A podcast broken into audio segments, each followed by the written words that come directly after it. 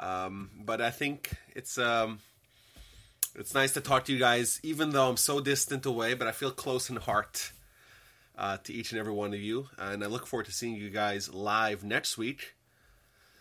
Uh, and today we want to talk about charity. Now, whenever we talk about charity, I feel like everyone's defenses are up. You know, it's like when you when you speak, uh, when someone comes to you and approaches you for charity, your mind automatically races to try to calculate how you could possibly get out with the minimal damage. So I think it's nice that I'm, you know, I'm here in Canada, uh, far away, and you have to worry. I'm not coming after you. You know, so we can have the discussion, uh, you know, without any uh, danger of an appeal of any sort. That's coming next week.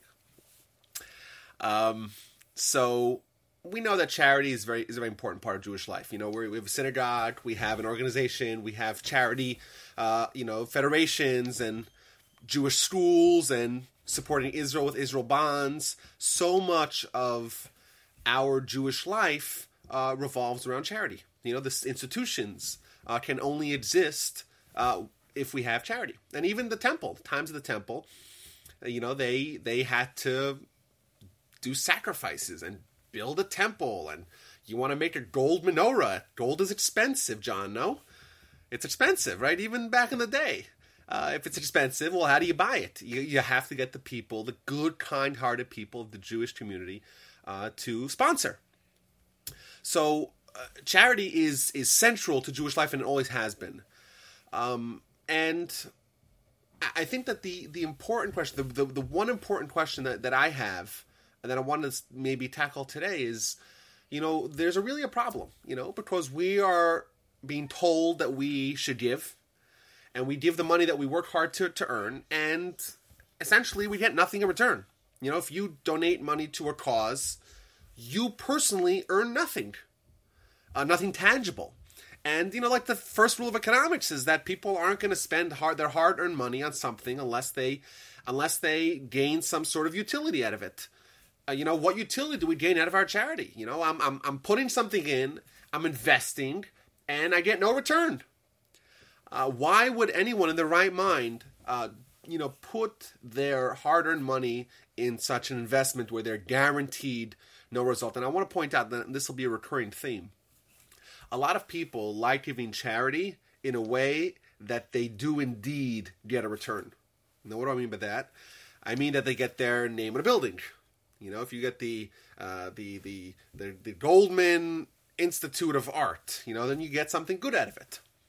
So it seems like people are more amenable to donate in a way that they actually receive something in return in the recognition or the honor or the good feeling that comes along with everyone knowing that you're super wealthy. Uh, and that's kind of interesting if we want to examine it that it's easier to give charity when you're not giving and you're getting as well. You know which is which is by the way one of the one of the tactics that we use uh, as fundraising entities is to give make it easier for someone to give when they also get something tangible in return. But at the core of charity and we'll see this uh, demonstrated in several ways later on at the core it's about giving and not getting anything back. Decidedly so the best form of charity is when you give anonymously and you don't know who you're giving to, and you don't know the guy who you give to doesn't know who he got from. That's the best, that's the purest form of charity, where you're actually not, getting anything. So why would someone do it? What's the, what can I take out of the experience? Like, how does it impact my life when I give and don't get? That's the question I want to I want to address. So I want to talk a little bit about the you know the importance of of tzedakah, of charity uh, in Jewish life and philosophy, and I'll start with a few uh, examples of what our, our, sages of blessed memory uh, have said regarding this important mitzvah. So I'll start with a biggie. Uh, this is from the Talmud. The Talmud says in Tractate Bava Basra, which is a tractate that deals primarily with the laws of property, property laws, like my property, your property. How do I not, you know, selling property, acquiring property, uh, if there's a, a, dispute over property ownership, etc. But in it, there's an entire section that talks about charity, and uh, it says as follows: This is a statement. "Quote: Giving charity is a mitzvah that is equal to all mitzvahs combined. There's something so special about charity, about tzedakah, that in, in a certain element, it is representative of the entire Torah. If you were to take a scale, you put the entire Torah on one side, you put charity on the other side, in, in, in some measure, in some realm, they're equal. Whoa, that obviously tells us there's something about the Torah that is manifest, that is represented uh, so completely by charity. So, what's so special about charity? Item number one. Um, item number two, uh, the Rambam, Maimonides, our favorite philosopher and halachist, uh, he writes in Laws of Charity, he writes that someone has to be more careful with the mitzvah of charity than any other mitzvah in the world. Once again, we see some importance is is designated for charity above all. Above all, uh, and lastly, well, not lastly, but and uh, additionally, uh, we find once again in the Talmud as follows, and this will be this will be a little surprising, I think.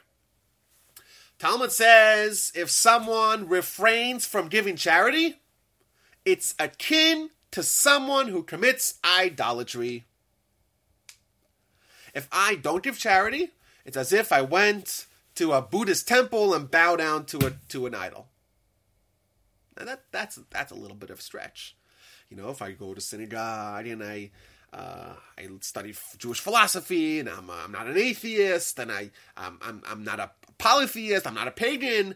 I believe in the Almighty God. I just am a little bit more miserly. I'm a little bit more hesitant to give my money to some cause, uh, you know.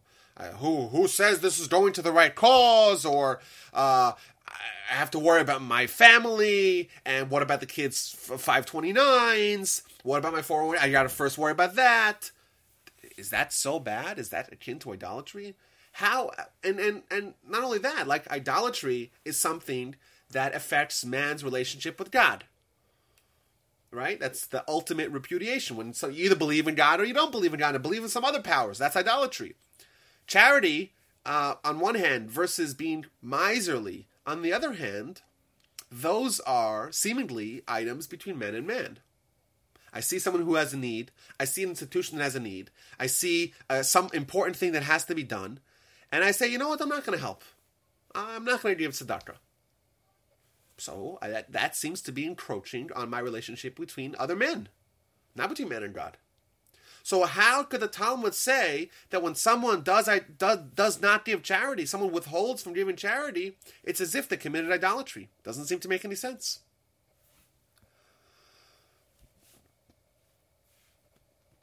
I want to talk a little bit now about uh, the importance of charity and see if we could use this to try to maybe answer some of the, some of the questions that we that we that we that we raised. Let's just quickly go over the questions. Um, number one, why would someone give charity to begin with? You gain, gain nothing out of it. Number two, how is charity equal to the entire Torah combined? What's so important about charity that makes it representative of the Torah at large? Why is it so important to be careful, like Maimonides tells us? And lastly, how is it that someone who does not give did not give charity, it's as if they commit idolatry, the worst of all sins? So that's what happens when someone doesn't give charity. Well, what happens when someone does give charity?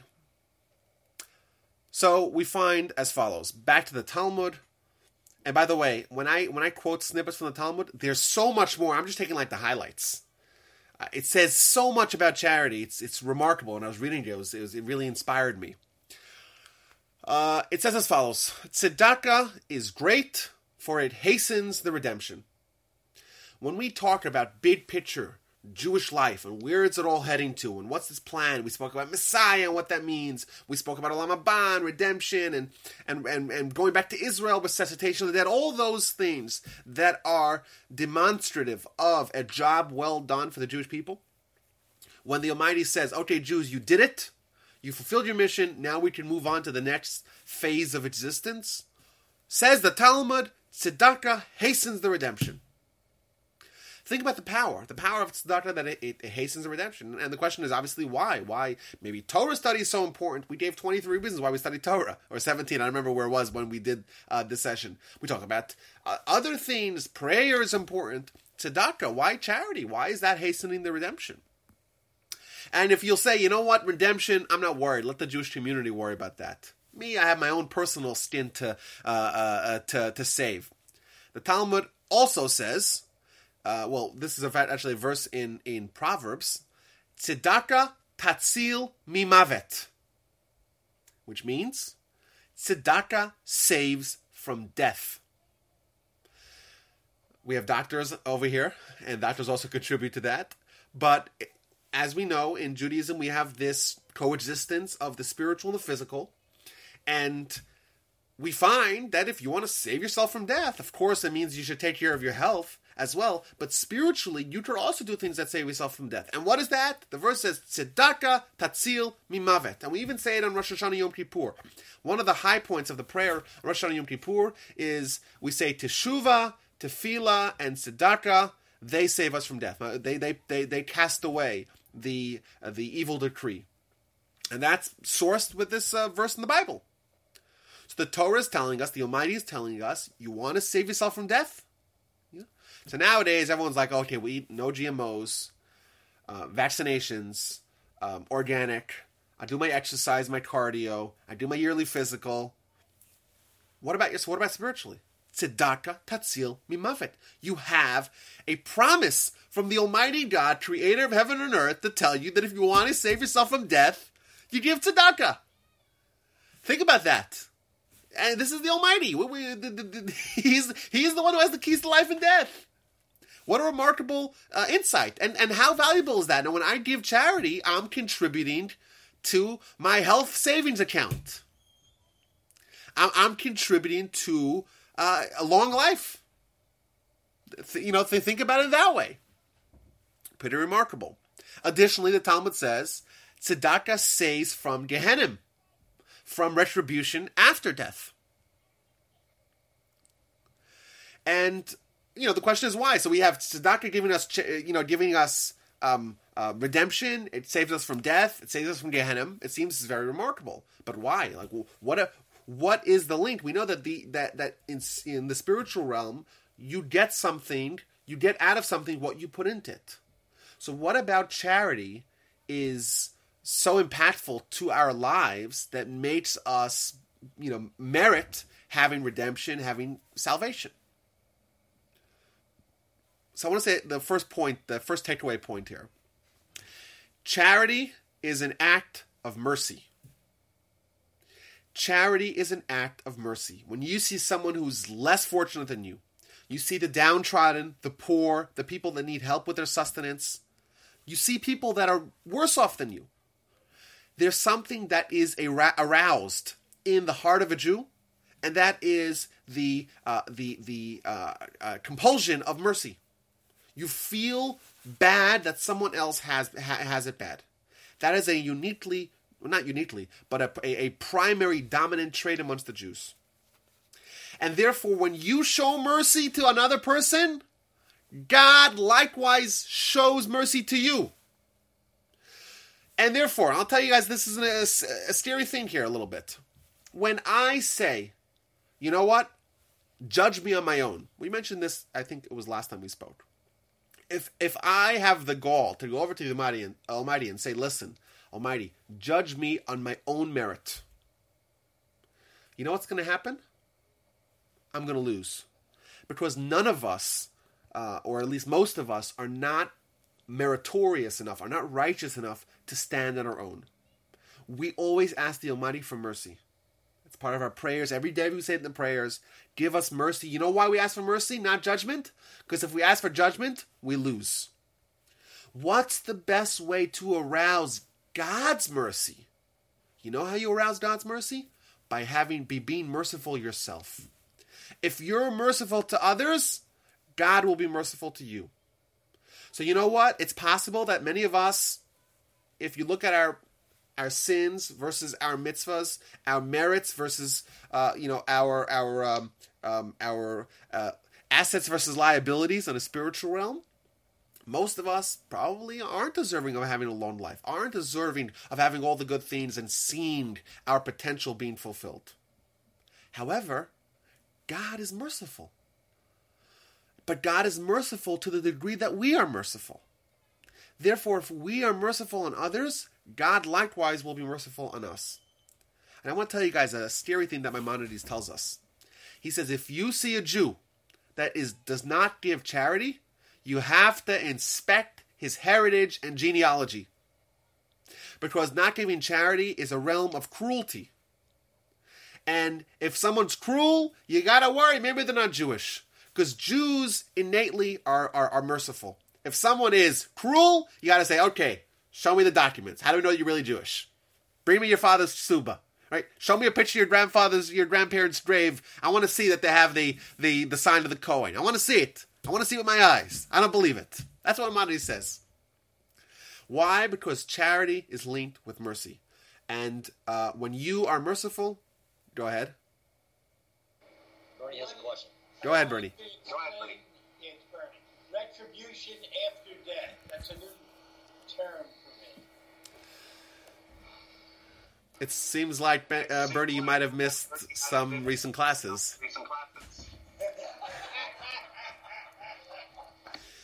Uh, so yes, um, we have uh, a core principle of Judaism. Uh, once again, Bernie's question was, if anyone didn't hear it, Bernie's question was, what's the idea of retribution after death? Uh, one of the core principles of Judaism, in fact, it's one of Maimonides' 13 principles, is the idea of reward and punishment. And that is the idea that our actions, both good and bad, matter. Our actions matter because they're there are consequences to it. If our actions did not matter, they would be inconsequential. They wouldn't matter. Thus, if you accept the Jewish vision of a life of purpose, by definition, you're accepting the idea of our life mattering and thus our actions mattering. Thus, if someone does good, their a- actions matter. And if someone does bad, their actions matter. Well, how do they matter? And the idea, that's the idea of reward and punishment.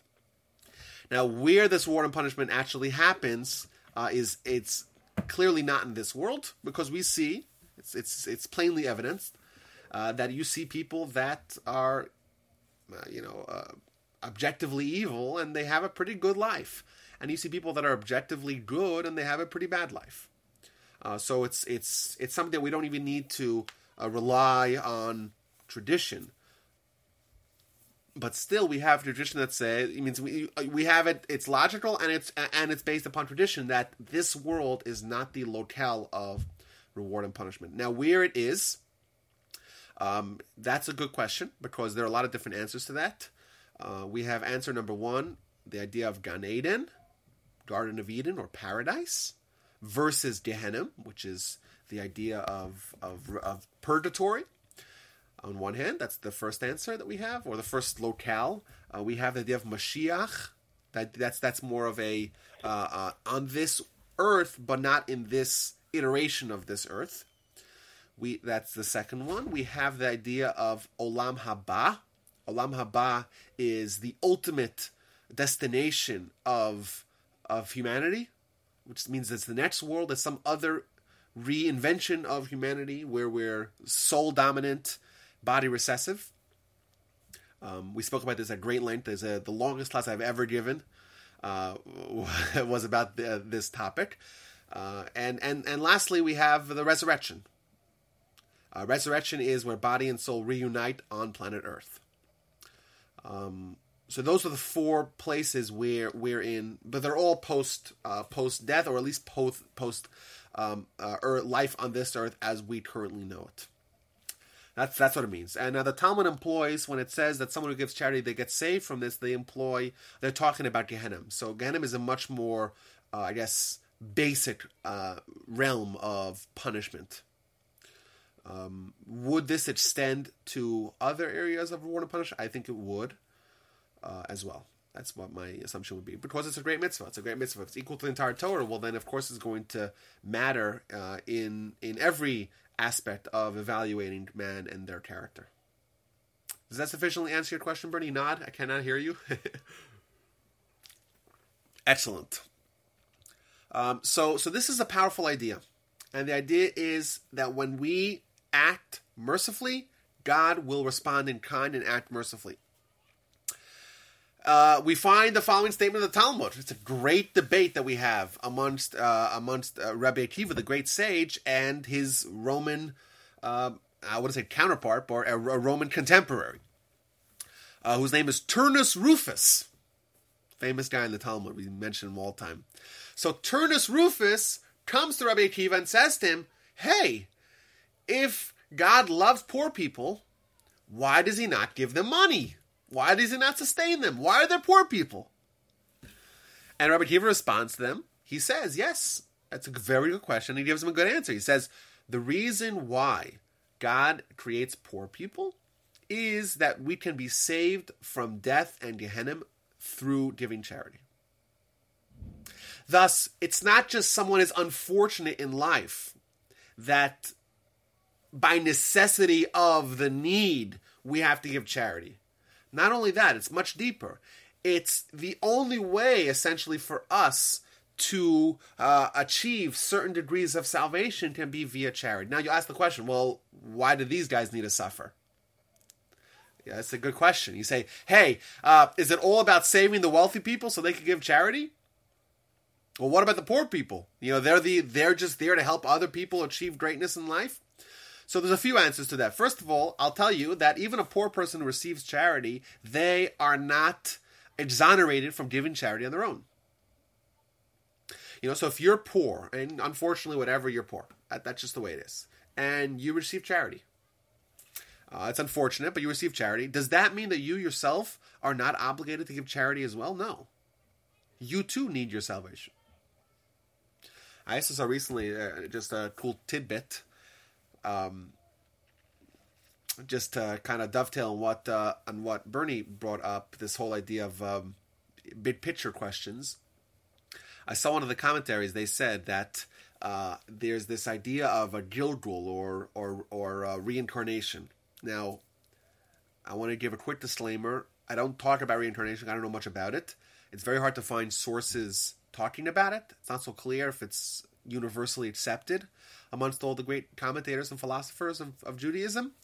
But either way, today, this morning, uh, I saw uh, someone uh, comments on that piece of Talmud by saying that every arrow, every every lifespan, you have, let's say, two guys. One guy's wealthy, and the other one's poor, and the wealthy person helps the poor person, and then in their next life, the, the, the roles are reversed that the poor person is now wealthy and the wealthy person is not poor, and then it goes, it goes, you know, they pass it along, so to speak. I don't know, man. I, as what I saw, I thought it was cute. I, I, I, I am not going to, uh, I'm not going to uh, uh, accept or deny its veracity, but that's just a, a nice idea. But either way, I think that uh, this is, you know, probably uh, should sufficiently um, teach us about the importance of giving charity when we realize that when we give charity, we save our own skin from death and, and, and, and destruction.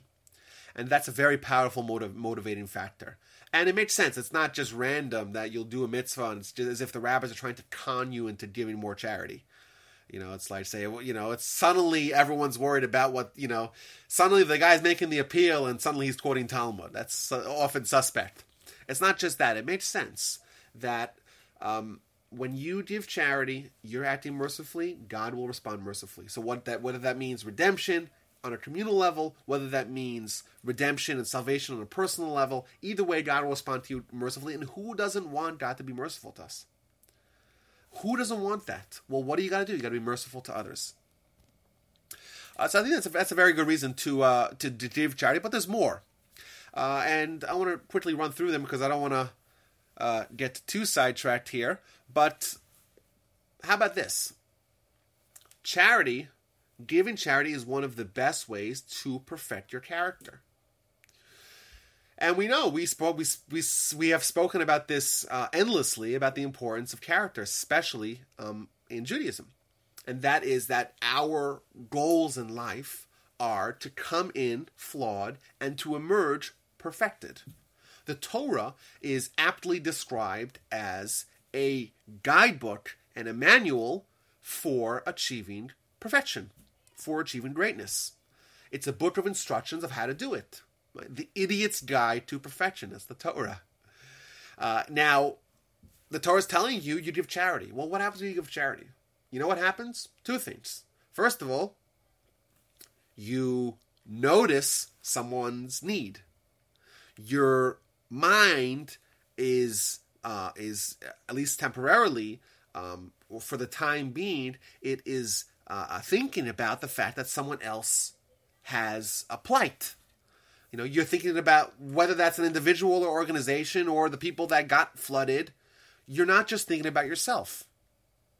You're expanding your humanity to include other people. That's a very powerful emotion to over, over or even thought to overcome in a person. On one hand, and additionally, I got a quick question for you that came up. Can you hear me? yes, go ahead. Uh, that, uh, on the same thing you're talking about, the question is: Is does charity only speak about? Is it just money, or is it volunteering? I mean, taking time. Time is money. Take time out of your livelihood to go help other people. Is that the same? Yeah. So um, I was going to mention this uh, towards the end, uh, but now that you brought it up, there's this idea called meiser or tithing, giving ten percent, and uh, the famous Rabbi Moshe Feinstein, um, the preeminent uh, halachic authority of the past hundred years, he wrote in a, in a halachic opinion in response to that, just like we have to dedicate ten percent of our income, post tax income, uh, to to charity, uh, we also have to dedicate ten percent of our time towards uh, towards the needs of others. Um, so to the needs of the community. So whether that means volunteering for the synagogue, for the sisterhood, um, going to help people with the flood uh, in Ireland, uh, helping uh, tutor someone who needs help, or helping the intern at work, whatever it is, any act of doing good for others. Um, so there's this idea uh, as well. Now, when we talk about uh, charity from the Torah's perspective, it's it's it's talking about uh, money. However, the idea of chesed, chesed we mentioned, we spoke about chesed kindness uh, at great length in this very same setting.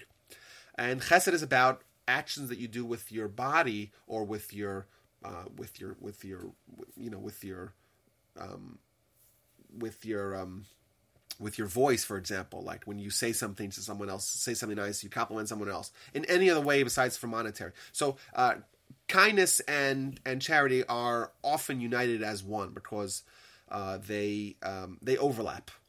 Um, so yes, uh, but but but but the idea of of, of tithing as well uh, in in in the measure of giving ten percent is also mentioned uh, as well. Either way, so we're saying that charity perfects your character. Well, we said number one, it forces you to think about someone else. When you are exposed to someone who has a need for charity, they will say, "I um, have uh, certain financial burdens that I can't meet." Or I have there's someone who's poor and can't feed their family or clothe their family, right? So you suddenly think, wait, there's someone out there that doesn't have food for their family. Like that, just that thought is a very healthy thought for you because it takes you out of your life and exposes you to someone else's life and it puts you in their shoes. Now, frequently, when you're thinking, when someone's telling you their story, your mind is it, it, your, your mind is not exiting your situation and you're just entrenched in your situation thinking how do i get out of this with minimal damage? So then it's not really as uh, as as as uh, uh, enveloping uh, as it ought to be. But the goal is when you have charity when you have a, a charitable uh, uh, a preposition your goal is to stop for a second and, and contemplate and, and think about someone else's situation someone else's plight uh, Maimonides even says, he says that if someone, what if someone doesn't have any money to give of charity? Someone comes over to you and says, oh, I need help. So you, what do you do? You console him with words. That's also a measure of charity. Why? Because that is an example of you leaving your realm, exiting your realm, and thinking about someone else. It's an incredibly powerful experience. Number one. Number two, what does it force us to do? What is the great challenge of giving charity? It forces us to part with something physical i.e., the, the money. And that's a very painful experience because for us, the physical holds great stature. As body centric entities, we are predominantly physical, and therefore, for us to make a spiritual decision that means hampering our material state of being, that is a transformative experience. And that is one of the end goals of, of the Torah to try to flip the reality that we have within ourselves to make it more spiritual. So by doing that and, and, and, and saying goodbye to something physical for something spiritual, a very transformative thing. So I, and, I, and I think it makes a lot of sense what we mentioned earlier. Charity is is equal to the entire Torah. Well, what's the Torah? The Torah is the guide for our perfection. Can't we say that charity is is is a tremendous uh, uh, uh, example? It's a, it's a microcosm of what the Torah at large is supposed to do for us. Just like the Torah teaches us to expand our humanity, become great, charity does that. The Torah is about teaching us to become less physical, more spiritual. Well, it's plainly demonstrated when we give charity. We're saying goodbye to money only for spiritual results. We don't we don't want it. That's that's the purest form of charity. We don't want to get anything back tangible. Only spiritual back. Um, so perhaps that's why uh, charity is equal to the entire Torah. Now they say, Rabbi, okay, so we have all these spiritual things. We have God being merciful. We have we have uh, becoming you know, becoming great in character. What about for me? You know, I, like I like my monetary investments to have monetary uh, uh, uh, uh, results. What about that guy? Listen to this, guys. This is from the Talmud. A stunning dialogue here. Uh, this is from the book of Taanis. Taanis means a fast day. Uh, this is the book of Talmud that talks about fast days. We know that we have six fast days in the Jewish calendar. Plus, there were, uh, back in the day, when there was no rain in Israel, when there were droughts, they would have uh, public, publicly declared fast days. And the laws are discussed in that book. Uh, in it, we find this great dialogue between Rabbi Yochanan and his nephew. And his nephew meets the great rabbi and he says to him, Tell me some Torah. Okay, what's the Torah? He says, he quotes a verse in the Torah that says, Give a tenth of your money to charity. So but it says, Aser to Aser, give ma'aser. And he says to him, Okay, why does it say the word twice? Aser to Aser. Why does it have to say it twice? Right? The word Aser, like the word Eser in Hebrew, when you count the Hebrew, 1, 2, 3, 5, 7, 9, 10 is Eser. So ma'aser means one tenth. But why does it say twice? Aser to Aser. So he tells him, Rabbi Yochanan says, Aser b'shvil shetit asher. Right? Give a tenth in order that you become wealthy. The Talmud says that someone should give a tenth of the money to charity. Why? Not for spiritual reasons. Not because of, oh, you'll become great and perfect your character and save from Gehenna. This, this world. Financial reasons. Give charity so you become wealthy. That's what Rabbi Yochanan told his nephew. And he responded, he says, How do you know this? What's your source for this? How do you know that you, you give a tenth of money to charity, you get wealthy? So he responds to them, I tried. I I I, I actually I um I I I um I did an experiment. I gave ten percent and I became wealthy. I, I just it's it's it's it was it was demonstrated to me. So he says to him, Oh, you tried. But are you allowed to try God? Are you allowed to make a test for God? We read in this past week's parsha that you're not allowed to test God. And seemingly that would include everything. You can't say, oh, if God is here, if God is in control, you know, let me split the sea, or uh, if God really, you know, you can't do that. So the nephew asked Rabbi Yochanan, how did you try? How did you test God? Um, sorry, there's a phone here in the background. I apologize. One second.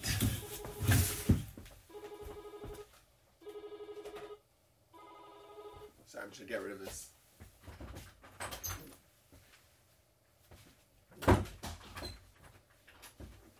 I apologize. That was unprofessional. so, you're not allowed to test God. So how says how says um, the nephew of Rabbi Yochanan? How are you allowed to test God? So he says to him like this. He brings towards him a verse that says, God says, bring all the charity to uh, the house and then check me out, inspect me, test me. Says God, if I don't open up for you the windows of the heaven and I will give you blessing until you can say stop. What does that mean? Until your lips become tired from saying enough.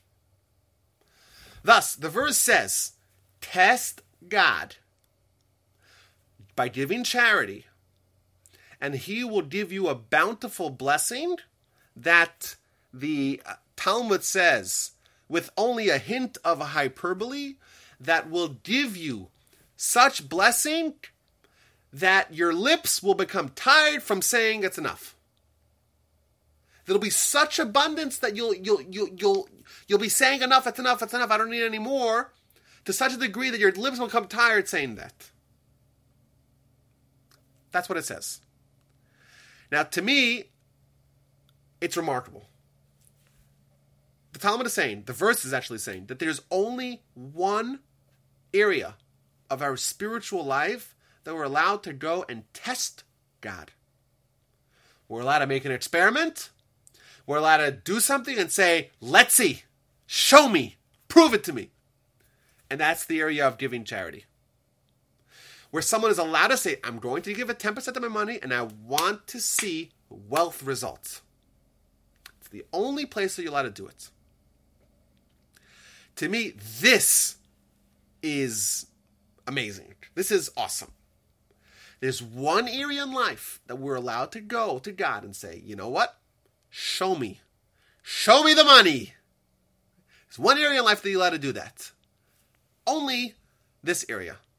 I'm going to give maaser in order that I become wealthy. And it seems like, additionally, that it's even a it's a kosher motivation. You know, normally you would say, uh, you know, you shouldn't really you should give charity because of giving charity. Here it says that you're even allowed to give charity with the intention of becoming wealthy. So that seems to me pretty remarkable. And, and you know what? This is God giving you the promise. Think about this. Like, if you got a hot stock tip from God, you know, God says, you know, buy uh, buy this and that stock.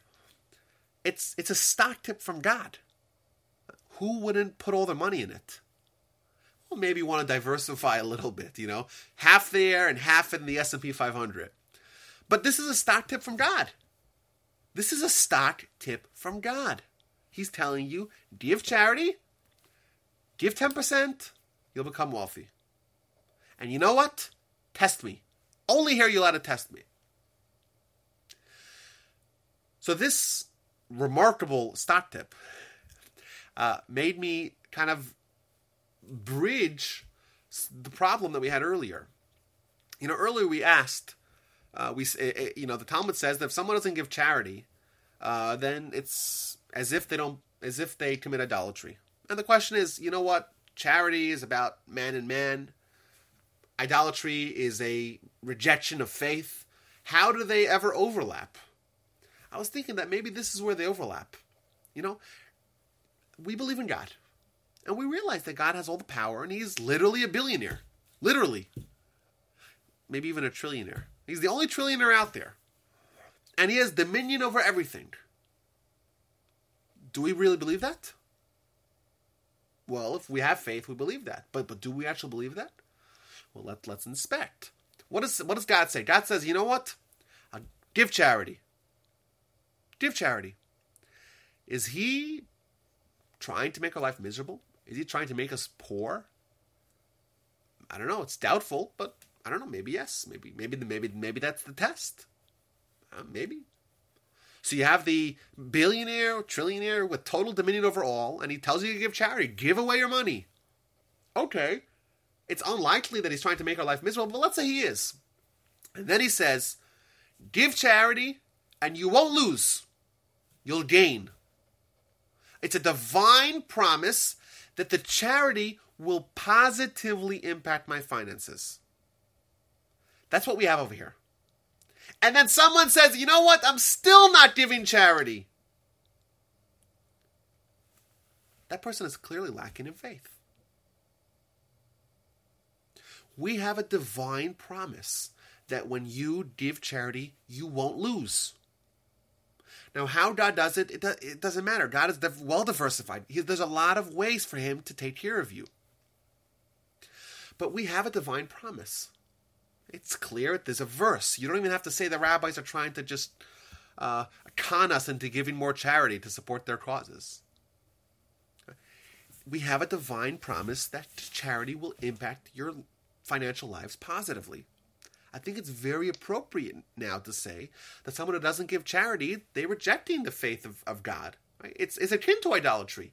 Why? Because they're rejecting the fact that God has total control of my finances and he's literally a billionaire. Well, that's that's an act of repudiation of faith. But also, I think it's very comforting for us. It's comforting to know that when we give charity, even though it seems like you're giving, when you actually tally the numbers, you'll realize that you are wealthier off than you were earlier. Now, I'm not saying that you give charity and the second later your your bank account miraculously uh, appears with more money than you gave. You know that that's not how it happens. It means over the aggregate of time, someone who gives charity will notice a bump in their financial status. Not only that, I want to I want to add uh, this as well. I saw Maimonides writes that there's a guarantee that no one will lose or be harmed or be injured in any way from from from from, from giving charity. People don't regret the charity they gave. So, on one hand, we have a pledge uh, that our finances will be positively impacted when we give charity. On the other hand, we have another promise um, born out of verses in the Torah that say that we will not lose, so we will gain, we won't lose. And if we still are not convinced, you know what? We probably need to inspect our faith. Because if this is not enough to convince us, well, do we really believe? or maybe maybe maybe maybe that's where we even need to start. If someone doesn't have faith, well then maybe they'll have a hard time giving charity. Because charity is built upon a certain foundation of faith. If you don't have that certain foundation of faith, well then you'll have a hard time because like we said, it's it's economically a challenging thing to do. To give charity is something where you you know it's an it's an instance where you have to give away some of your very valuable assets. Now, what about when someone is really righteous? What about when someone's righteous who gives charity? Just to uh, add on to this previous point. So you would think, you know what, if someone's really righteous, someone's a tzaddik, they give charity because that's someone who really lives in the spiritual realm. They care about spiritual items. So therefore, the money is of, sec- of, of, of minor or secondary importance. So it's very easy for someone who's righteous to give charity. That's what you would think. Uh, and then, is that right? Is that what everyone would think? Do I hear, do I see any nods? I see some nods. Okay, that's what you think. It's very easy for someone who is righteous to give charity. Uh, why? Because they they don't value their money so much. And then we find like this. This is a crazy Talmud, by the way. Maybe we'll talk about this some other time. Tzadikim chavivim aleim mamonam yoser midrufon. Tzadikim, righteous people, they value their money more than their life. Now that sounds obviously very bizarre. Uh, you know, you, come to someone here, money or life, you know? Remember that? So they used to do money or life. Well, everyone obviously values their life more than the money. why does the Talmud say that the tzaddikim value their money more than their life? It seems very bizarre. And you would think the opposite would be true, that they would value their life. Uh, what's money? Money's just physical. It's just material. It's it's just it's it's nothing. It's it's something. It's it's to be immaterial. Why are tzaddikim so? Uh, you know, it seems it seems like a contradiction. So I want to just uh, zone in on this point here. Someone who's righteous. What does that mean? It means that they have a recognition that their money is given to them by the Almighty to achieve a certain goal. That's what it means. Thus, to them, even their money has spiritual qualities to it. Because they realize that this is given to them for a certain goal. And the more clearly that we realize that our finances are come from God and they're overseen by God, the easier it is for us to use them for what He expects of us to use them. So once again, we see a strengthening of the bond between tzedakah and faith. Tzedakah is a act of faith with our money. Greatness, a tzaddik is someone who has a recognition of the value of their money in the spiritual realm as a gift from God for them to achieve what they wanted to, achieve. Thus, uh, a charity is indeed an act of faith because it is a actualization of the reality that the God gave me the money to achieve what it is that I achieve that I need to achieve in life. And failure to give is a demonstration of lack of faith. And I think that's the the, the link is is is is uh, is obvious.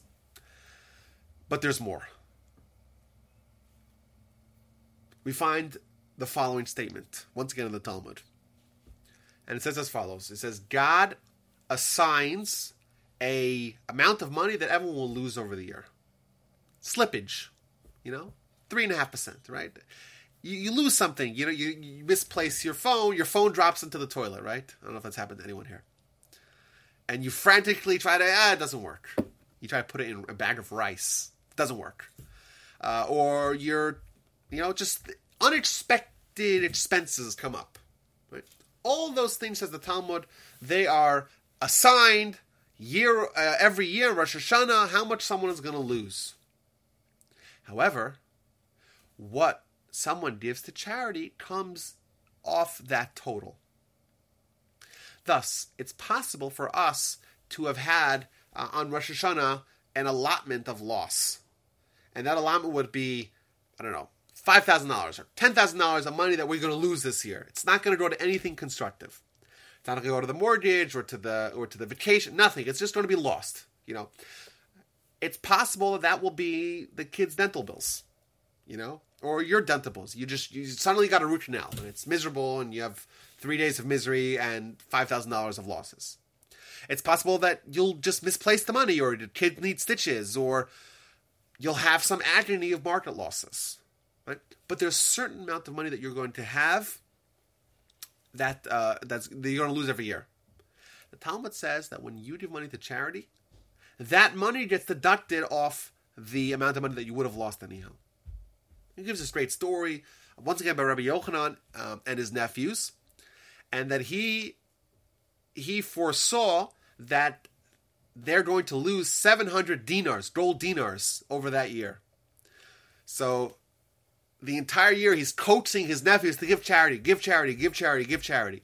And they gave tons of charity that year because of what their uncle told them, and they gave 683 gold coins to charity. And then, on the day before Yom Kippur, the last day of the year, the uh, the taxing authority came and they said, "We're taking 17 gold coins from you." And then he told them that you should know that I knew that you were going to lose 700 gold coins. That's why I forced you to give as much stuff as you possibly can, because otherwise you would have lost it anyhow. And now you uh, you lost the last seventeen that you would have that you know that you would that, that you would have uh, that that that were pre-designated uh, to be lost regardless. They said to him, "Well, why don't you tell us?" It says, "I wanted you to give charity uh, out of the goodness of your heart, not to try to save yourself from losses."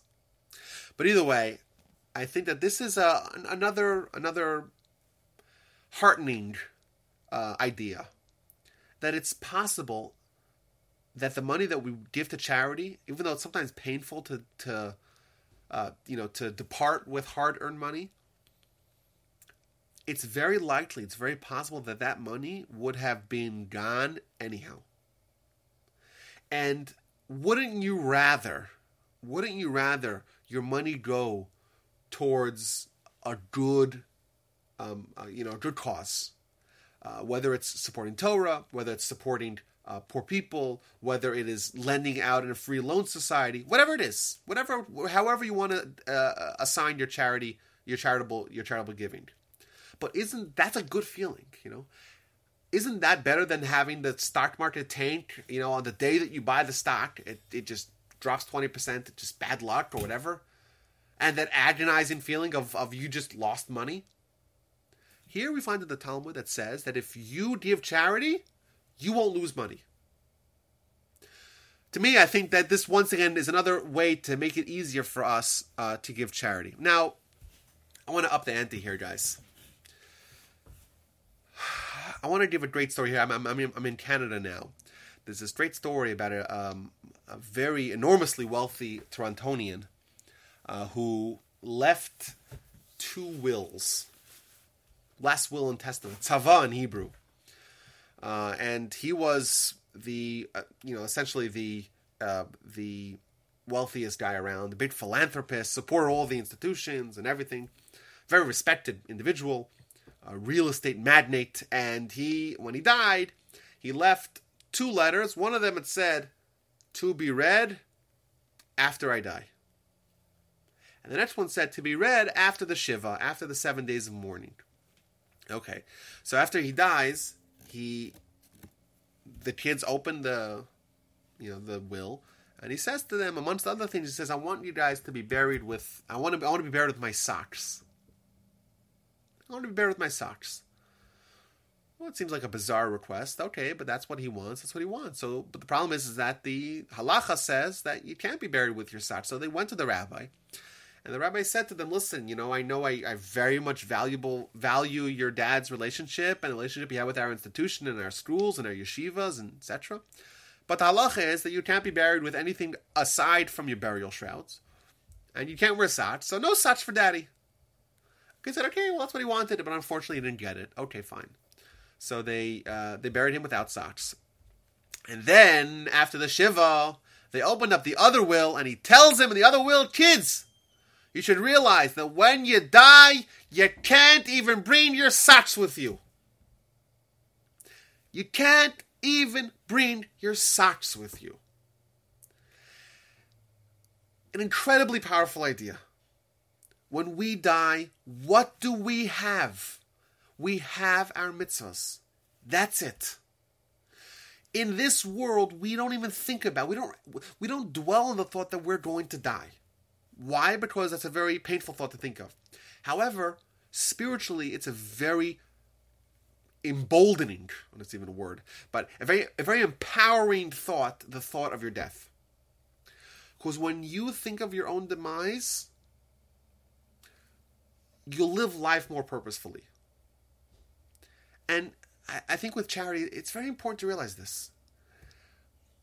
We have this desire to just amass as much as we can. But then we die. We're all going to die. And then what do we have then? You know what we have then? Our money does nothing for us then. You know, there was one crazy lady who wanted to be buried in her Corvette, I think. But still, I don't think the uh, zero to sixty works that well underground. You know. What do we have?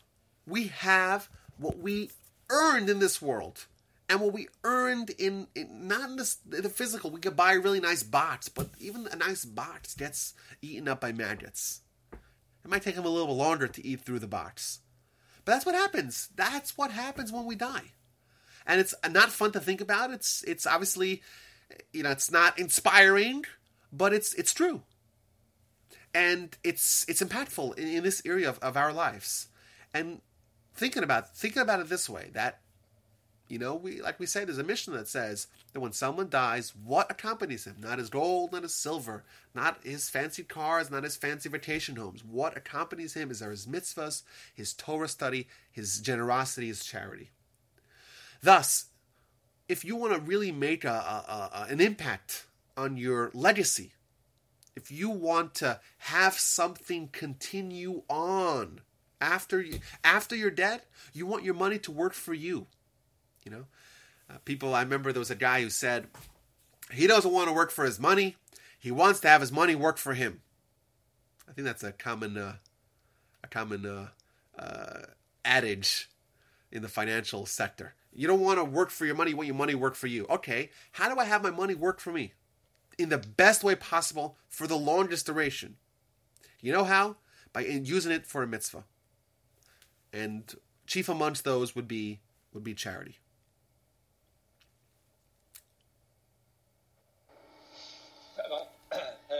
Question that came up. If you can address it now or whenever, if you're if you feel like fitting in later, but it is what does the, the Torah teach about where you give your 10%, your tzedakah?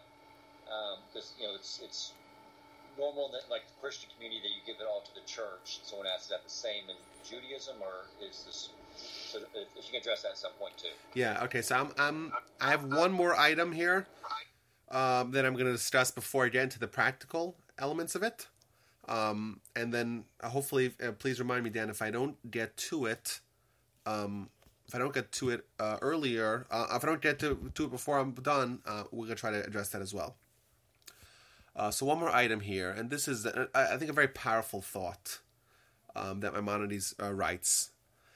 He says as follows, quote, he says, all of Israel and those that join Israel, so not only the Jews, but also the, the converts, are like brothers he quotes a verse that your sons, you are children to the Almighty. And it says, if someone does not have mercy on his brothers, right, who's going to have mercy on him? If we don't have mercy on our own, our own kin, who's going to have mercy on them? And to whom do the poor people of Israel, to whom are they yearning for? To whom are they hoping for salvation? Are they, are they uh, you know, are they going to deal with? Are they going to try to hope for salvation uh, from people that hate them? No. They, they look to their brothers. So to me, this is a nice, uh, powerful thought to think about that uh, we look at the Jewish people like we're one unit, we're one family. It's very important for us to realize that. And and with charity, we don't think of, you know, when you, we don't have tallies in our head of how much we're giving to our children. Well, maybe some people do, but most people don't say, uh, you know, oh, I have a certain amount of money and, and, that's it. You know, if you don't have clothing for the spring, sorry, all the money is used up. You know, uh, go mow some lawns. That's not the attitude we have with our children because we feel close to them. Well, ideally, we ought to feel close to our, you know, our rest of our family, our extended family, the Jewish people as well. And if we are to inculcate that thought, that feeling of, of of, I guess, uh, uh, um, camaraderie and love and unity uh, amongst the Jewish people, uh, I think that thought makes it a lot easier uh, to give charity. Okay, so let's so, that, so that's that. I want to just let's give a quick recap of kind of the reasons why we do it. Um, we said, let's go quickly here. It um, it saves us. We get mercy by showing mercy uh, it is improves our character more than anything else. That's why it's representative of the entire Torah. It makes us wealthy. We don't lose anything. It's an act of faith. Uh, and it's money we might have lost anyway. We can't take the money to our grave with us. We don't regret it. And it's giving money to our family.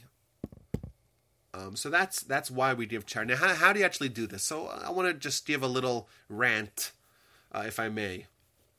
Um, I think one of the broad principles of charity is that you have to give based on need uh, of others. Like I mentioned this already at the beginning, that charity is about giving, not about receiving.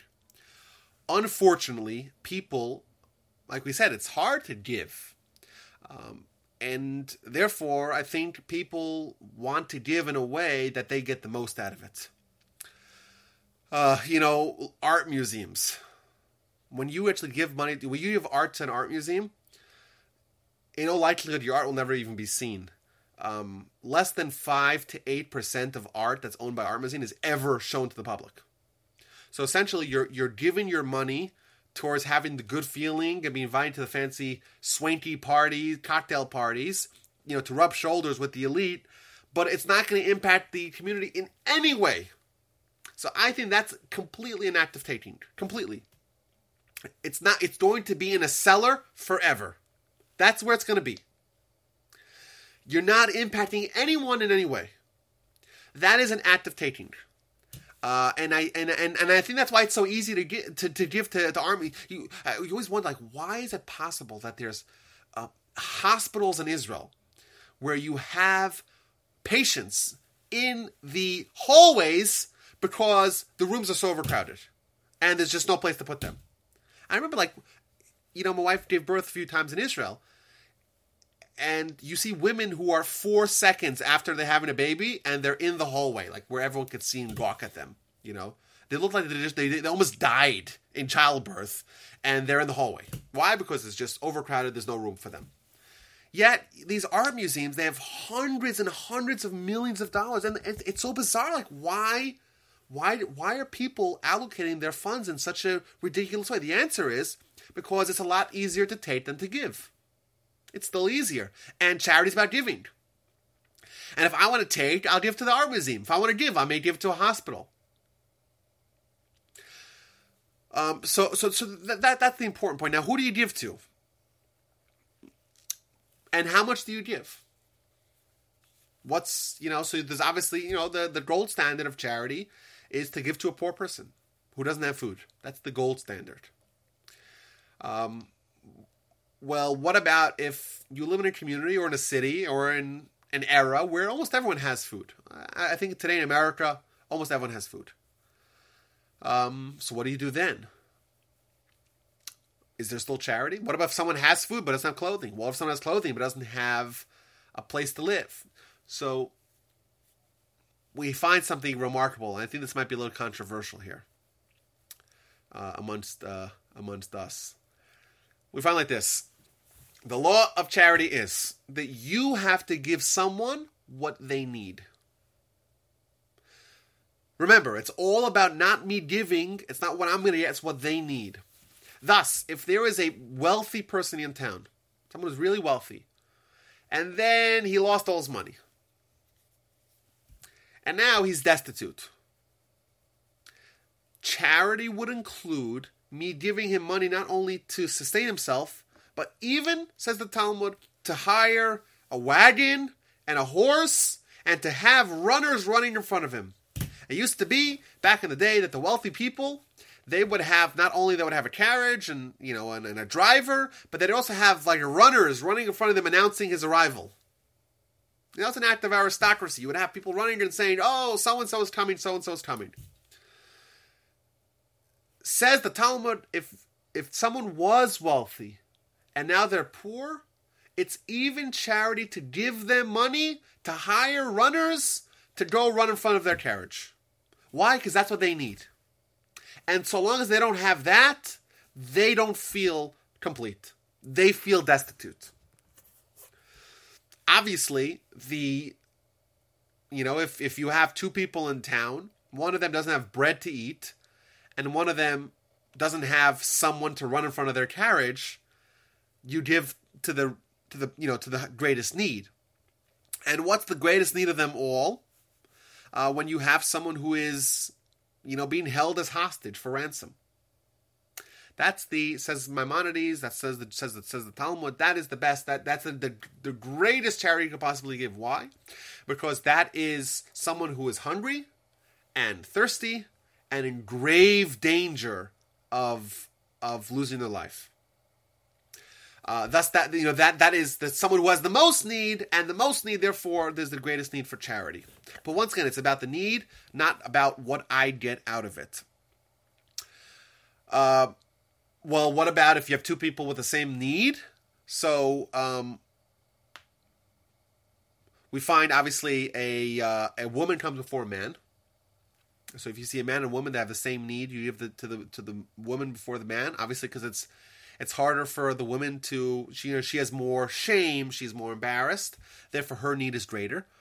Uh, a Kohen before a Levi, a Levi before an Israelite. The standard practice of of who we accord the honor to uh, first uh, that would apply as well. But says Maimonides, says the Talmud, before anyone is a Torah scholar. Thus, if you have someone who is a bastard, who's a mamzer, but he's a Torah scholar, then he takes precedence before the Kohen Gadol, before the high priest.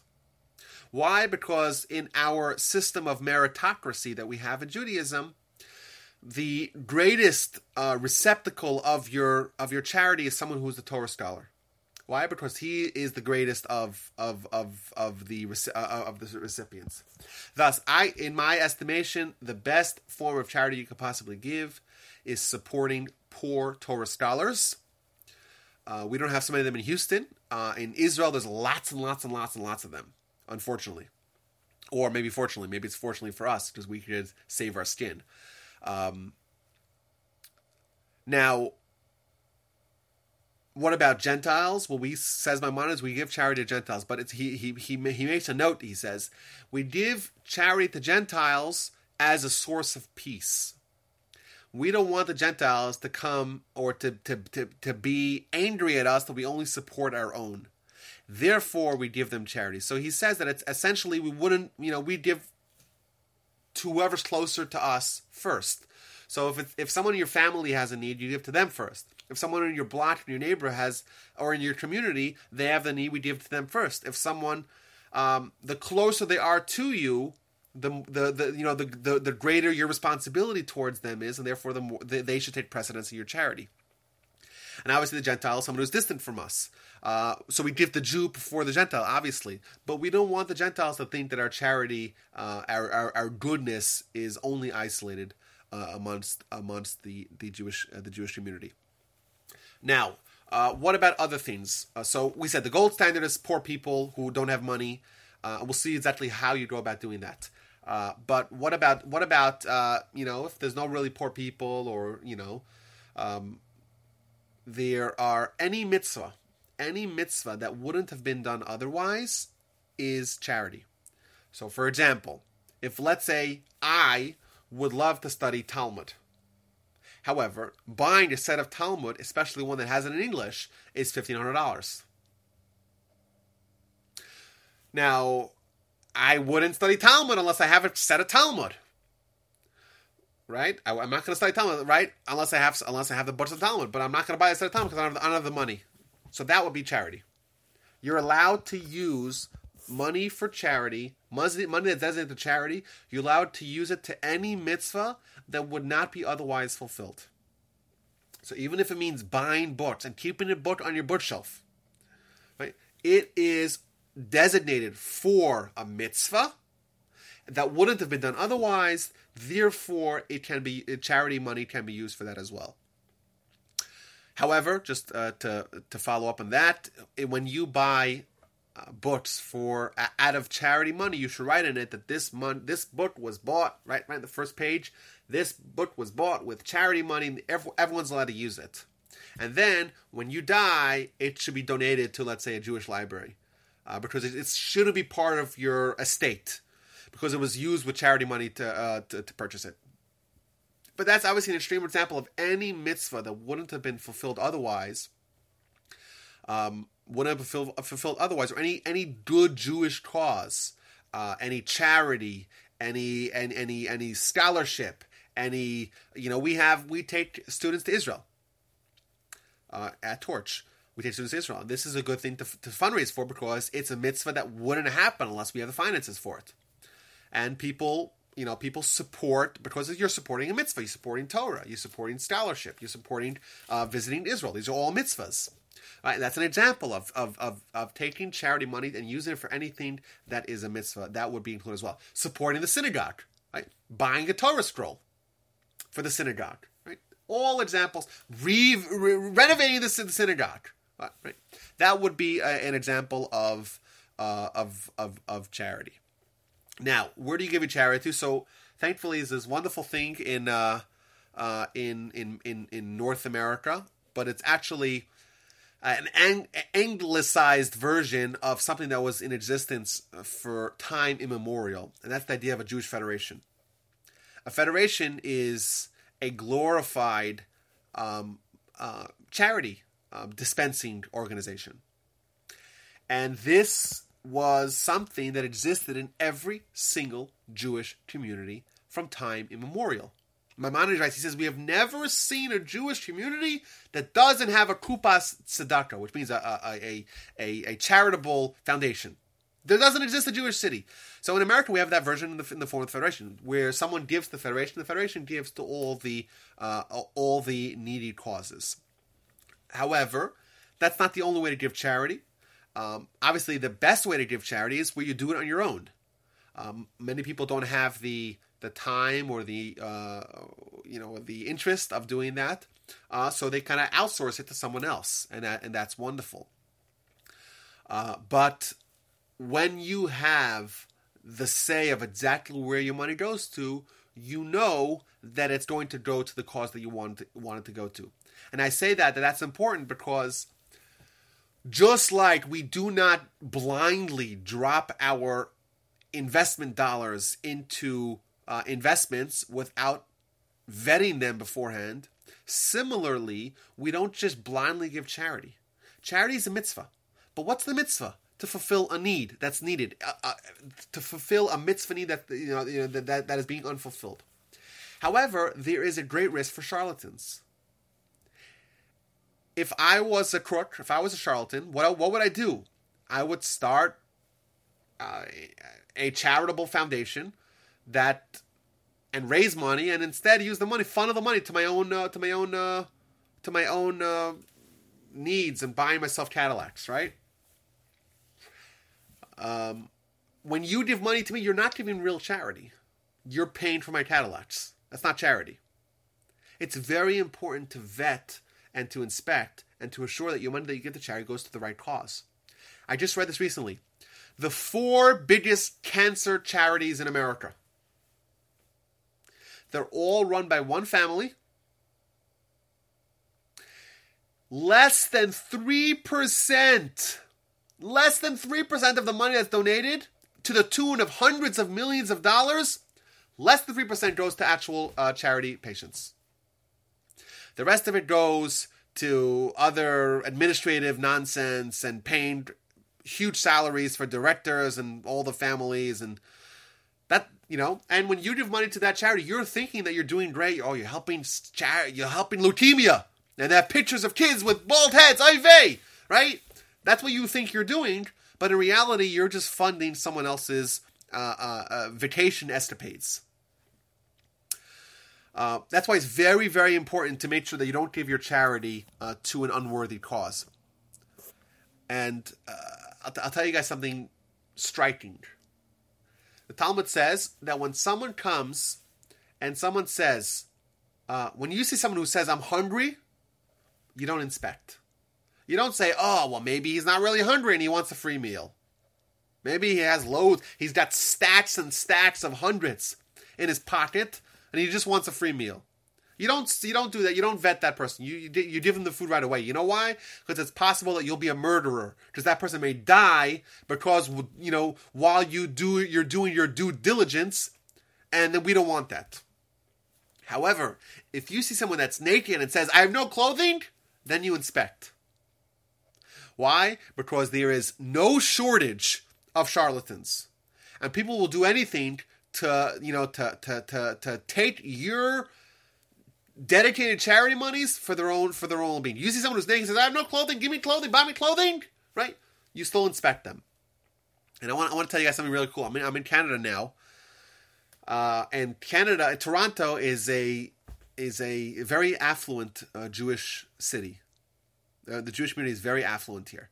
Therefore, you have a lot of people coming, a lot of organizations coming. They do fundraising trips to Houston, a lot of individual, not to Houston, to Toronto, um, because the people here are incredible in their charity. It's just it, it, it's an emporium of charity. This this this town that I'm in right now, pretty remarkable. Uh, tremendous affluence and tremendous charity. By the way, those two are linked together very often, like we saw earlier. Uh, either way, you have to the tune of uh, dozens upon dozens of people every single solitary day landing in Toronto for the sole purpose of fundraising. Now, what do you do? Like, what? Ha, people are coming, they're giving you stories, and they're coming to your house. And some people, by the way, they have hours where people come in, like uh, every night from seven to nine. There's two hours where they just meet people one after another and just give them checks after checks after checks uh, and people are accosted left, right, and center. But that's what they signed up for, so to speak. Uh, and but you have literally, literally dozens of people landing every single day to uh, to raise money for their cause or for themselves or whatnot in Toronto. So what do you do? How do you how, how do you someone knocks on your door and says that they have no money to feed their family? Okay, you want to give them money, but maybe they're a charlatan. What do you do? So what they do here in Canada, it, it's just ingenious. I even took a picture of it for you guys. They have centralized auditing committees. Everyone that comes, they sign up with uh, one of these central organizations, and they they do the research. They call up the they call up in Israel, find out about them. They uh, uh, they inspect their institution. They they actually do the due diligence, and then people they give they give the guy a check that's in the name of that institution. So you have, let's say, a central institution. You give the money to the central institution, and they are the ones who would dispense the money to to to to, to the people in need. And it has two benefits. Number one, you get a tax deduction. Not every schlepper that comes off the boat uh, from from to raise money, not every one of those people has a 501c3 or the Canadian equivalent. People are giving millions of dollars a week to charity. Want you, that should be tax deductible. But if you give it to the organization, well, they're tax deductible, and they and they dispense out to those people. Not only that, they also inspect. They inspect uh, those people, make sure that make sure that they're that that that that they're that you know that they're not fakes, they're not frauds. And this is the coolest thing of all. That's why I took a picture of of of, of it for you guys. I'll show it to you in a second. Uh, you have um, tzedakah currency. So let's say you want to give someone charity. Uh, you want to give them, I don't know, $10, $15, $20, $100, whatever. You could buy uh, like a coupon book from one of these centralized charity institutions. You buy, I don't know, a, a, a hundred coupons of $10 each for $1,000. You give them a $1,000 check, they give you the tax deduction, and then you give out these coupons to all the people that you meet. So I took a picture of it here for you guys. I'm going to show you guys the picture.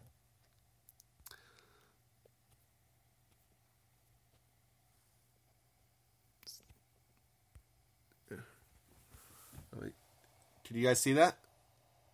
It's upside down.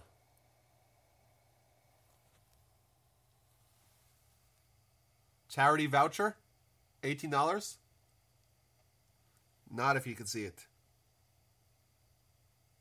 Yeah, I I was in the in the in the synagogue over here, and I saw that they have like a pushka, and in it there's not like you know there's some dollars and whatnot, but there's a whole bunch of these things. So people just drop the charity into the into the pushka in the form of these these new currencies that they you know that that, that you buy these books from these uh, from these charitable institutions. But that's a remarkable way to uh, to you know a, a modern way to uh, to make sure that your charity goes to the, to, to, the um, to the right place. Now, I want to say that I want to just stress this point here. Oftentimes, we may think that you know, we're giving charity. Let's just do charity. Let's just not think. Let's not overthink where the money is going to. And that seems like the right response spiritually. Like you know, don't don't you know, don't investigate too much. The truth is, we have to make sure that our charity goes to the right cause. We have to make sure that it's not going to pay some directors' uh, uh, vacations or uh, a per diem when, when you know when they're when they're going to meet other highbrow people.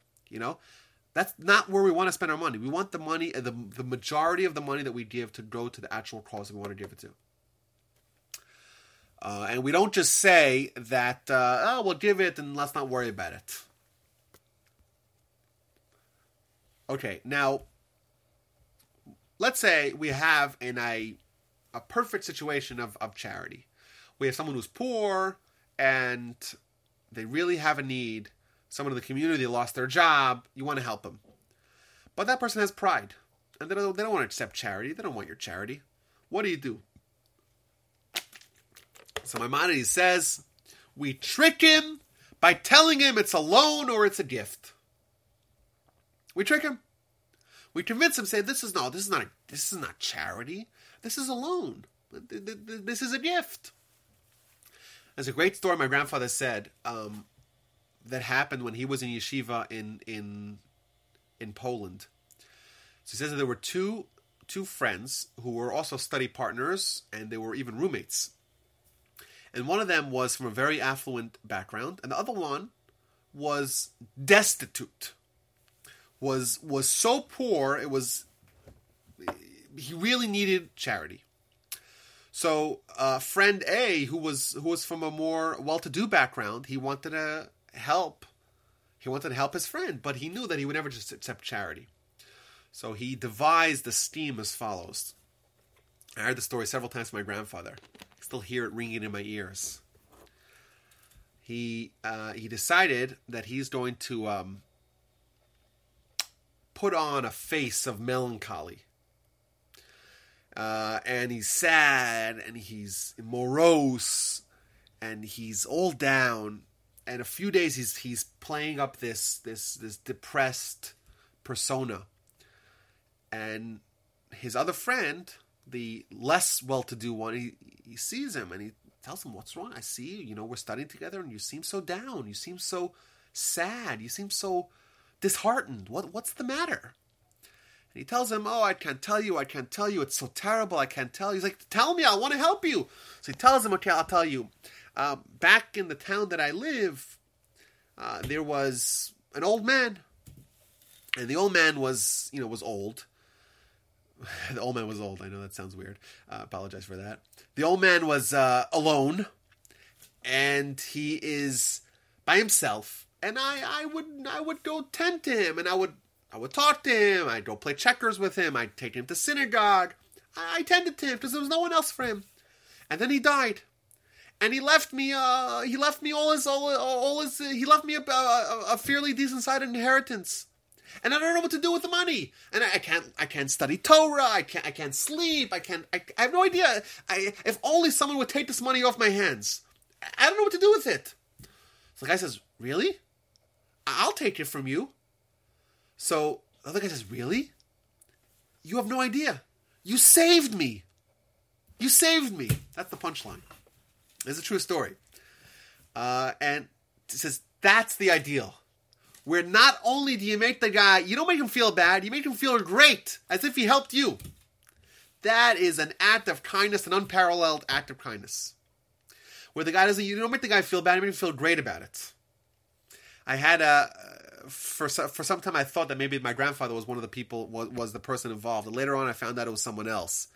But either way, um, to me, this is a first-hand account of how it's still possible, you know, to be great uh, nowadays. You know, greatness is not beyond us. Uh, it's remarkable, you know. It's but we should do that as well. However, it takes some thought and some and some and some uh, and some calculation and planning. But we too could fulfill the mitzvah of tzedakah, charity, uh, possibly in its ideal sense. Now, I want to run through here. Uh, Maimonides has a, a, very interesting breakdown of, of how uh, how we give charity and what's the ideal way to give charity. He, he breaks down to eight levels of charity. And I want to read you guys uh, real quickly uh, these eight levels of charity. The highest level of charity, there's no higher level. That is someone who gives his friend a gift or a loan or does with him a partnership or finds him a job. What he's telling us is like this charity means fulfilling a need in someone else. That's what charity is. It's possible for me to do the highest level of charity. If I don't, it's spend a dime. How so? By helping someone find a job. How so? By partnering with someone on a business venture. That is the highest level of charity, or lending money because I'm supporting him and he doesn't feel bad about it. He feels good about it. He doesn't feel like he like like like like like like he like he received like he's a like he's a you know some sort of a vagabond that has to take uh, handouts. He feels great about himself. That is the highest level of charity. So think about that. Can we do charity still? We see people who need help with job placement. See people that need help uh, um, honing your craft. There's so many opportunities for us, and that's the highest level of charity. What's that? Oh, okay, what's the next one? Next level of charity? Someone who gives charity to poor people and he doesn't know who he's giving to, and the person does not know who he's receiving from. Uh, he gives an example. Says if you give money to a charitable fund, and that fund dispenses the money to to poor people, well, then you're doing this level of charity. You're giving money secretly, clandestinely, so to speak.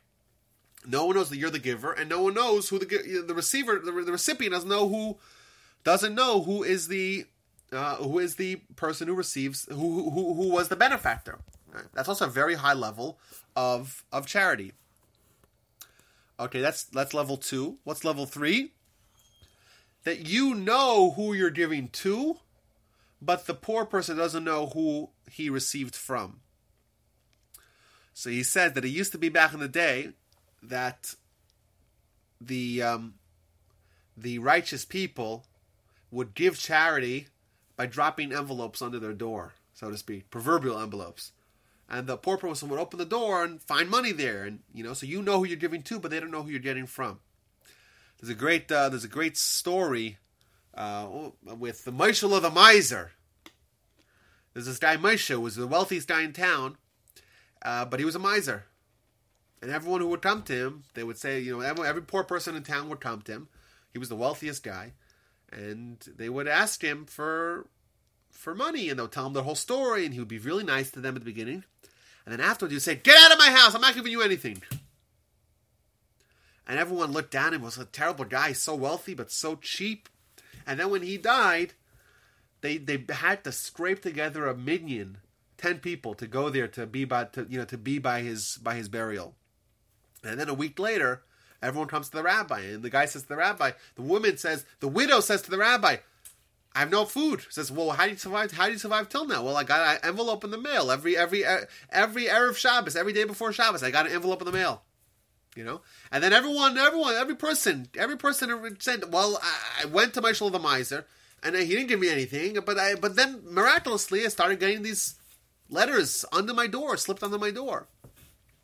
And then everyone realized that this guy was the great uh, was the great uh, great uh, benefactor of of of the entire community. But that is a very high level of charity where you do not uh, expose yourself to the person whom you're helping, whom you're benefiting, and therefore they don't feel like they're beholden to you. That's the third level of, of charity. The fourth level of charity is where the poor person knows who he's getting from, uh, but the giver does not know who he's giving to. Uh, he gives another example here, Maimonides does, that people used to, uh, they would walk into poor parts of town and they would just drop money behind them like this, just behind their back. And they, they don't know who's going to pick it up. They just drop money like that behind their back. Uh, so they accept it without being embarrassed. And the next level of charity is where someone gives to the poor person before he asks. The next level is where he gives to the person after he asks. The seventh level is where he gives him less than he needs, but he gives him at least with a warm smile, with encouragement, uh, with consolation. And the lowest level of charity is that you give it to them, but with scorn. Where you give it to them and you're upset and you say, Oh, I don't know why I'm giving this to you, but I'll give it to you anyhow. Right? You give it to them and make them feel bad about it. So terrible is that form of charity that Maimonides writes that it sometimes is better off to not give charity if you can give charity that way. When you give charity and you give it with a you know with a sullen face, right, as if you're terribly uh, uh, disappointed that you have to give charity, the merit is outweighed by the uh, by the by the drawback uh, um, of, of of giving it in, in such a fashion. So we see the best way to give charity uh, is by helping people and not making them feel bad, fulfilling their need without making them feel bad, and progressively or regressively it gets worse where you know the person, the person knows you, you give them less, and the worst thing is to give charity and not be excited about it. And you know what? We have so many, we have so much of a reason to be excited about our charity because we see charity will make us wealthy. We're not to lose the money. We have so many other good things about charity that should encourage us uh, to give charity uh, with with happiness, with delight, and with encouragement as well. I want to finish off here uh, with another slightly related uh, Talmudic statement as follows. And I think that this this Talmud will is a tool that we could use, and we'll, we'll see exactly how in a second. So if I were to ask you, what is the purest motivation someone could have when they give charity? What, what's the pure, purest motivation that someone could possibly have? You would say, well, to give it for for altruistic purposes, not for what you could potentially gain. Right? And you know, you heard my rant about this. You want to it's, it's about giving, not about getting. Okay. We find in the Talmud as follows: If someone pledges to give a gold coin to charity, in order that in the merit of the mitzvah their child will be healed from illness, says the Talmud, this person is a completely perfect and righteous tzaddik. Should I repeat that? I'll repeat it one more time. If someone pledges to give money to charity in order that in the merit of the mitzvah of giving charity their child will be healed from illness, that person is a complete and perfect and righteous tzaddik. And the question is obvious. Isn't it better to give charity without any ulterior motives? Isn't it better to give it altruistically just for the need of the charity? Why is it so great? What's what's this great element of of righteousness that someone has when they give it with the intention that in the merit of their charity the child will be healed. So I want to share with you guys an idea here, a very powerful thought. We find elsewhere in the Talmud that uh, a person should always incite his Yetzer Tov on his Yetzer Ra. Now, what does and Yetzer mean? Yetzer Tov means your good inclination. Yetzer Ra means your bad inclination. Simply put, your good inclination wants to compel you to do mitzvahs. Your bad inclination wants to compel you to not do mitzvahs. Says the Talmud, you should incite your Yetzer Tov on your Yetzer. What does that mean? Our chief problem in life, the number one problem that we have in life, is that the various interests that we have are not aligned. We have a body and a soul, they each have agenda and they're not the same thing. That's why we're tormented internally. That's why we have free will, because our interests are not aligned. For example, my body says sin. My soul says, or my consciousness says, well, maybe not. Uh, uh, more, I guess, uh, secular example, you know, my soul says, let's be responsible about what we eat. You know, let's eat healthy. And my body says, uh, you know what, I really, I'm craving that cheesecake. That's a classic example of a misalignment of body and soul. Now, our success and failure in life is how we're going to navigate this problem. Obviously, this is this makes a lot of sense. This is a lot of big picture stuff we've discussed uh, at length. Says the Talmud. One of the best ways to do this is to incite the Yetzer Tov and the Yetzer Ra. What does that mean? You have to try to create a way that even your Yetzer Ra, even your evil inclination, wants you to do a mitzvah. Let's try to explain this in, in, in, in, in, in some terms that we understand. Our soul wants to use our money for charity. Our body says, I want to be tight fisted with every dollar. That is the conflict that lies at the equation of charity. It's a classic body soul conflict.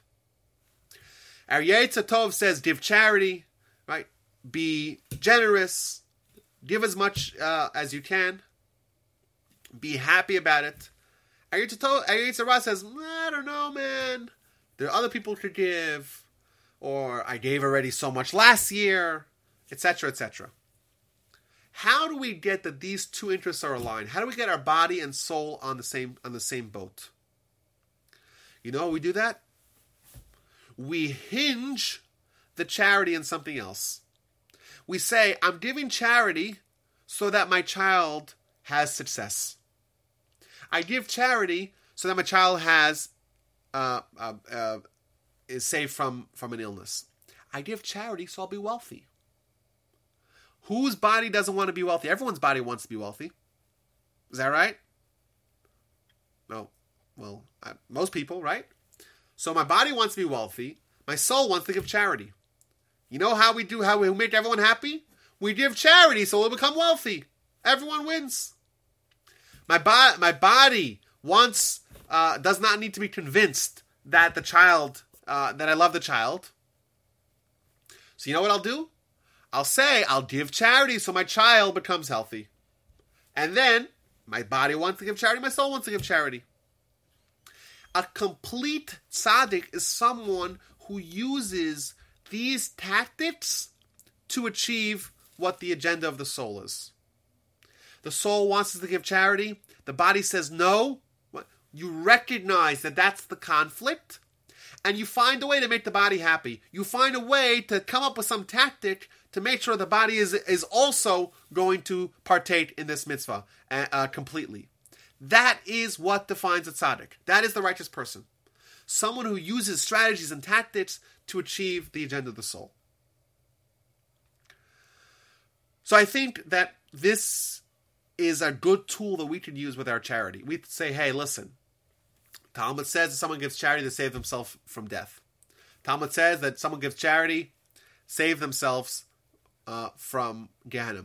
In fact, the verse says, "You tzedakah tatzil mimavet." Tzedakah saves from death. The Torah pledges someone gives charity, gets wealthy. Well, who doesn't want to be spared from death, spared from Gehenna, and spared and, and, and achieve wealth? Everyone does that. Well, okay. This is a nice way to get our body involved, to get our body on board. This is a tactic that we could use to say, let us give charity, and our body will be happy with that as well. And I want to point out here, I want to, if someone's body wants recognition, and that recognition will be fulfilled by putting their name on a building, go ahead. Say, I will sponsor a new building for the synagogue, or for the school, or for the yeshiva. And I want my name on the, on the, on the building. But everyone's happy. Soul's happy, body's happy. with charity, but also with other areas of our lives. We could use this very effective tactic to get what needs to be done from our soul's perspective done. You know, we spoke last time about Lashon Hara. And uh, by a show of hands, uh, who has either bought the book that I uh, told you guys to buy? Oh, I see one hand there in the back. I see two hands. Excellent uh, but or had a greater sensitivity to what they're saying, you know, and to their speech. Um, well, there we go. So we have a whole list of hands there. Now, there, this is an example, once again, a classic example of body soul conflict. Your body wants the gossip. Your soul says, No, we saw how your speech is so critical to your greatness. So, what are you going to do? Now, let's say I told you like this. Every time, let's say, let's say I made a pledge. Right? Let's say I commit to pay a hundred dollar fine every time I uh, I speak lashon hara. Let's say you did that. What are you doing? You are aligning your interests in life. You're taking what the soul wants to not speak lashon hara, and making sure the body wants that as well because the body doesn't want to lose that hundred dollars. If you do that, behold, you're a complete tzaddik, says the Talmud, because you are taking, you're navigating this problem that we have in life, this conflict that we have in life, and you're coming up with a tremendous solution. You're making sure your body and soul are aligned in in the in achieving the soul's agenda. I'm not saying to do it, but I'm saying if you would do it, you are dipping your toe in the waters of a complete tzaddik. So that's a tool that we could use to achieve uh, our our goals in not only this area but other areas as well. The Talmud did find the need to give us this example. Uh, we know that many, many, many charities have employed similar examples by saying, donate to the charity and then you'll have your name on a donor wall donate to charity, and then you'll get a mention in the Mishaberachs. Donate to charity, we'll have your name in the building, etc. Those are okay, right? provided that you're actually still giving, provided you're doing what the soul wants as well. Doing the art, the art museum thing, that that's that's that's bad because your soul doesn't even want that. that's not aligning the interests of your of, of your body and the soul. Your soul doesn't want to have a piece of canvas languishing in a cellar. That's not what your soul wants. So that's that. That's a tactic that we can use. Um, I encourage everyone to try try God. You know, it's not often that we have this opportunity to test out God. I think it's very empowering. Uh, it's not easy, of course, not easy, but I think it's something that our soul definitely wants. And try to give um, uh, 10 percent of our of our of our money to charity.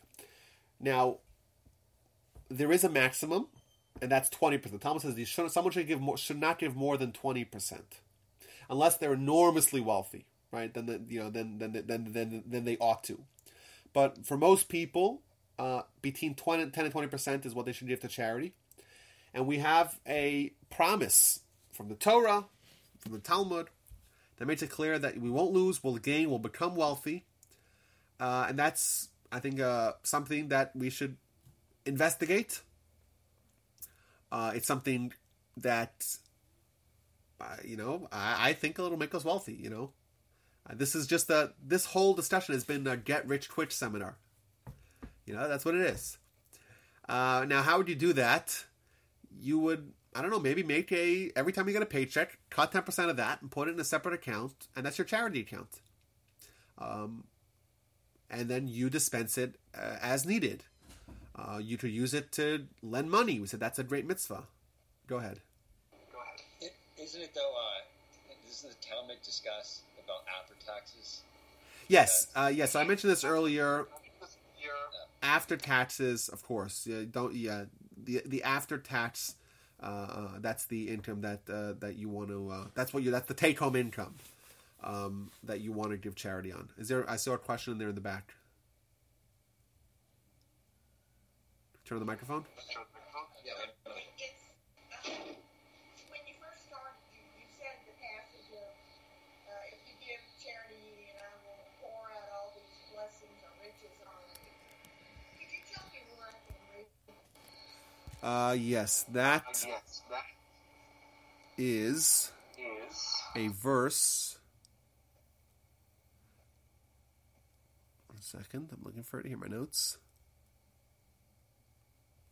One second. Um, you guys still see me there? I had it written down here somewhere. Yeah, you're still there. I just put you on. Okay, I have to find it over here. It's it's in the Talmud. The Talmud quotes it in Taanis uh, nine a. Um, I don't have it right now with me, but I could get it. Uh, um, I'll get it to you guys. I'll send you guys an email. How's that sound? I'll send it to Dan. and Dan will send it, uh, post it in the email. Post it in the email. Yeah, I'll uh, send out my kids' email. Great. yeah, but it's uh, pretty much so. It's in, in, the, in the book of Ta'anit or Taanis in a nine a. That's where it brings the whole narrative of, of Rabbi Yochanan and his nephew, and he he said to them, uh, "Give charity, give ten percent of your money, so that you become you become wealthy." Uh, so that's that, guys. Any more questions there? Oh, one more question. Go ahead. I would like you to address the issue of tithing. Oh, Janet, I didn't see you. So, so we've been sort of debating it, but isn't uh, tithing is not tzedakah? She thinks tithing is uh, her, her point is that is t- t- tithing is the amount of tzedakah, correct? Yeah. Okay. So. Yeah, okay, so yes, yes. Tithing is the amount. Now, in uh, strictly speaking, uh, when it says tithing in the Torah, it's talking about agricultural tithings. Uh, so um, it says that when you have, uh, in the times of the Talmud, in times of the temple, there were there was a seven year cycle. Uh, people were agricultural. Uh, seven year cycle. The, there were two tithings, ten percent each. Uh, ten percent was called uh, the first and second years is Maaser Rishon and Maaser Sheni means first and second tithing. First tithing goes to the Levi. Second tithing goes to yourself essentially, but you have to bring it to Jerusalem and eat in Jerusalem. The third year is the tithing for the poor people. Um, and and uh, so that's strictly from a from a from a scriptural uh, um, perspective. The word tithing typically, no, not not always, but typically refers to tithing of agricultural crops. Uh, however, Jacob mentions tithing. That's not that. That's that's more of a of a of a of inclusive tithing, which is everything. He says everything that I get, I will give ten percent, which means any profits, uh, and certainly um, in in the in the Talmud and in the commentaries, they take the term tithing as ten percent of any profit, whatever that profit may be, to be selling services or products or uh, digital products or whatever that may be will be included under the form of tithing, where wherein you ought to give ten percent of your money to charity. Does that sufficiently answer the question, Janet?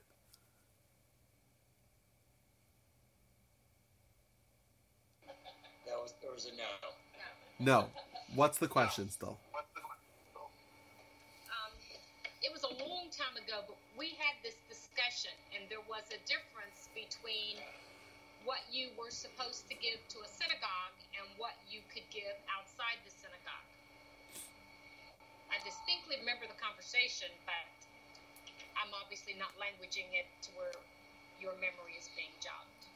Oh, we had this. You and I had this conversation. You and I conversation? We had the conversation here in class. Huh. Huh.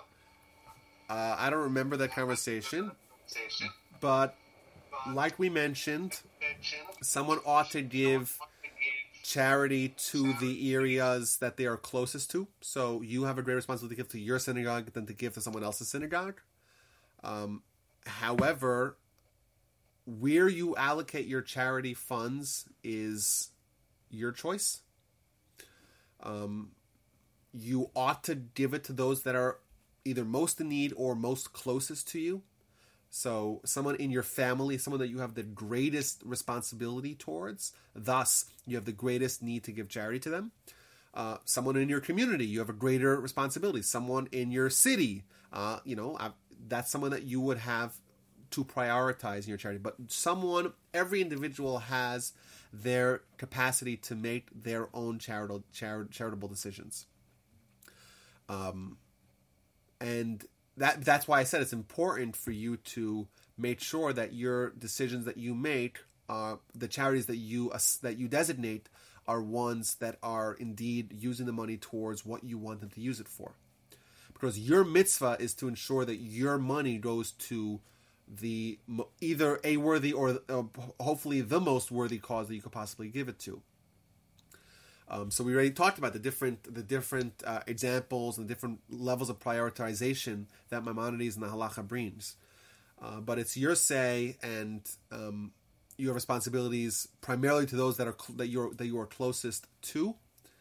Um, but if someone wants to support uh, the community in Israel uh, as their primary source of, of charity, I think that they, they could do that freely. I uh, you know if they if they would so desire. Um, you know, did I yet sufficiently answer the question, Janet? Under no obligation whatsoever to tithe. We are only under an obligation for tzedakah. Am No, I clear? you- no. Tithing just means ten percent. Tzedakah is charity. Tithe is matched. The same thing. Tithing is the percentage of tzedakah you're giving. That's right. They're not two separate things. So tithing and tzedakah are the same thing. Tithing And means you you're giving can ten give it to, tzedakah. to whomever. Whoever you want. Yeah. And really, if you're getting, if you give to a synagogue, and if you if you're getting some benefit back, it doesn't. I'd rather just to subtract out that amount and whatever you're giving over and above that, because you're receiving something. If you come here and use the services, it's Synagogue membership is deducted from your from your charitable uh, money. Charitable uh, money.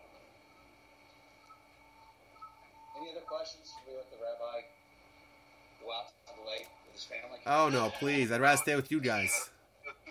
When I'm finished with you guys, I gotta take care of kids and all that. that.